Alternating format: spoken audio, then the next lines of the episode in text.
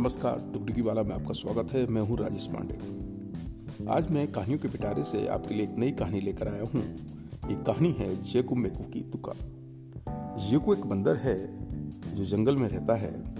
वह चाहता है कि उसके जंगल के सारे जीव सुंदर बन जाए। वो जंगल की खूबसूरती को बढ़ाने के लिए ऐसा करना चाहता है।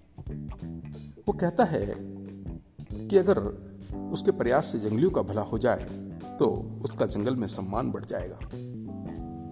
वह शहर में पहुँचता है और वहाँ उसकी मुलाकात एक दूसरे बंदर से होती है, जिसका नाम मेकू है। जेकू और मेकू इंसानों की तरह खूबसूरत बनने के लिए क्या करते हैं, इस कहानी में जानिएगा। ये कहानी है जेकू मेकू की दुकान। एक बार जंगली बंदर जेकू ने शहर घूमने की योजना बनाई। उसने सुना है कि शहर वाले बहुत सुंदर होते हैं। शहर जाकर उनकी सुंदरता के उपाय पता चल जाए तो जंगल के सारे जीवों को सुंदर बना सकता हूँ। वह सोच रहा है, वह, मेरे प्रयास से सारे जंगलियों का भला हो जाएगा, जंगल में मेरा सम्मान बढ़ जाएगा। जेकू को शहर पहुँचने पर यह महसूस हुआ कि वह तो यहाँ के बारे में कुछ भी नहीं जानता। वह एक दीवार पर बैठा हुआ ये सोच ही रहा था कि किसी ने उसकी पीठ पर हाथ रखते हुए पूछा, कहाँ से आए हो? शहर के तो बिल्कुल भी नहीं लगते। अचानक पूछे गए इस सवाल पर वह घबरा गया।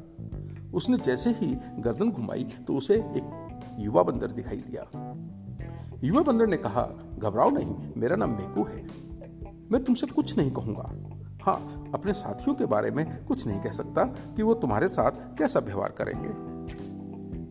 जेकू ने कहा, मैं जंगल से आया हूँ। जानना चाहता हूँ हम जंगल के जीव सुंदर कैसे बन सकते हैं। मेकू ने हँसते हुए कहा, तुम जंगली कितने सीधे होते हो? क्या तुम किसी इंसान से यह उम्मीद करते हो कि वो तुमको सुंदर रहने के उपाय बताएगा? मेरे साथ आओ, मैं तुम्हें एक जगह ले चलता हूँ, जहाँ इंसान सुंदर बनने आते हैं। मेरा कोई भी साथी कुछ पूछे तो कह देना, पास ही के गाँव से आया हूँ। मैं भी उनको बता दूँगा कि तुम मेरे रिश्तेदार हो। शहर देखने की इच्छा थी, इसलिए कुछ दिन के लिए आए हो। कुछ ही समय में कूदते फांदते दोनों एक पेड़ पर चढ़ गए। मेकू ने उसको सामने एक दीवार दिखाते हुए कहा, सामने देखो। जेकू ने पूछा, सामने क्या है? मेकू ने कहा, दीवार पर कुछ दिख रहा है। जेकू बोला, दिख रहा है, वो चमकीला सा। मेकू बोला हाँ हाँ वो ही वही है। उसके सामने जाकर देखो, तुमको अपने जैसा एक और जंगली दिखाई देगा। उससे डरना नहीं, ये तो छोटा सा है। शहर में इस तरह के बड़े बड़े लगे हैं। इंसान उसको आईना बोलते हैं। हिम्मत जुटाते हुए जेकू आईने के सामने पहुँच गया। आईने में एक और बंदर देखकर वो डर गया और तेज़ी से कूदकर दीवार पर चढ़ गया। मेकू ने कहा, घबराते नहीं, वो कोई और नहीं, तुम थे दोस्त। अपनी शकल पहली बार देखी होगी, इसलिए डर लग गया तुमको। अच्छा तो वहाँ देखो। जग्गू ने पूछा, कहाँ देखना है? मेरे को बोला, वहीं, आईने की ओर।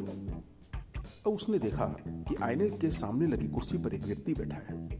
एक और व्यक्ति कैंची से उसके बाल काट रहा है। जेकू उसको गौर से देख रहा है। मेकू ने पूछा, कहाँ खो गए दोस्त? वो कैंची से उसके बाल काट रहा है। बिखरे हुए बालों को काट छाट कर सुधारा जाता है। इससे इंसान सुंदर दिखते हैं। जेकू उत्साह में आ गया। बस यही है सुंदर दिखने का उपाय। मैं कुछ दिन यहीं रहता हूँ और सीख लेता हूँ। वैसे मैं बहुत होशियार हूँ। दूर से देखकर ही सीख लूँगा। मेकू ने कहा, धैर्य रखो। कैची, कंगा, उस्तरा कहाँ से लाओगे? इन सभी उपकरणों का बड़ी सावधानी से प्रयोग करना होता है। ऐसा करते हैं। मैं भी तुम्हारे साथ बाल काटना सीखता हूँ। एक दिन ये सारे उपकरण और आईना लेकर यहाँ से जंगल भाग जाएँगे। वहाँ खोल लेंगे जंगलियों को सुंदर बनाने की दुकान। जेकू ने कहा मुझे कोई ऐतराज नहीं है, दोस्त। दोनों नियमित रूप से उस व्यक्ति को बाल काटते, दाढ़ी बनाते हुए देखते। एक दिन दोनों ने स्वयं ही फैसला ले लिया कि वो सुंदर बनाने का काम सीख गए हैं। मौका मिलते ही दोनों छोटा सा आईना, कंगा, उस्तरा और कैंची लेकर भाग गए। दीवार पर फांदते समय आईना गिरकर टुकड़े टुकड़े हो गया। तेज़ी से कूदते फांदते दोनों खाली मैदान में पहुँच गए। मेकू ने चेकू से कहा, वो आईना तो वहीं गिर गया। तुम चिंता मत करो, मैंने उसका एक टुकड़ा उठा लिया था। उसमें भी चेहरा पूरा ही दिखता है। देखो देखो, तुम पूरे दिखते हो ना? हमारी दुकान तो तैयार हो गई। अब ऐसा करते हैं, मैं तुम्हें सुंदर बनाता हूँ। ये कहते ही मेकू ने जेकू के बाल पकड़े और उनको कैंची से काटने की कोशिश करने लगा, लेकिन बाल नहीं काट पाया।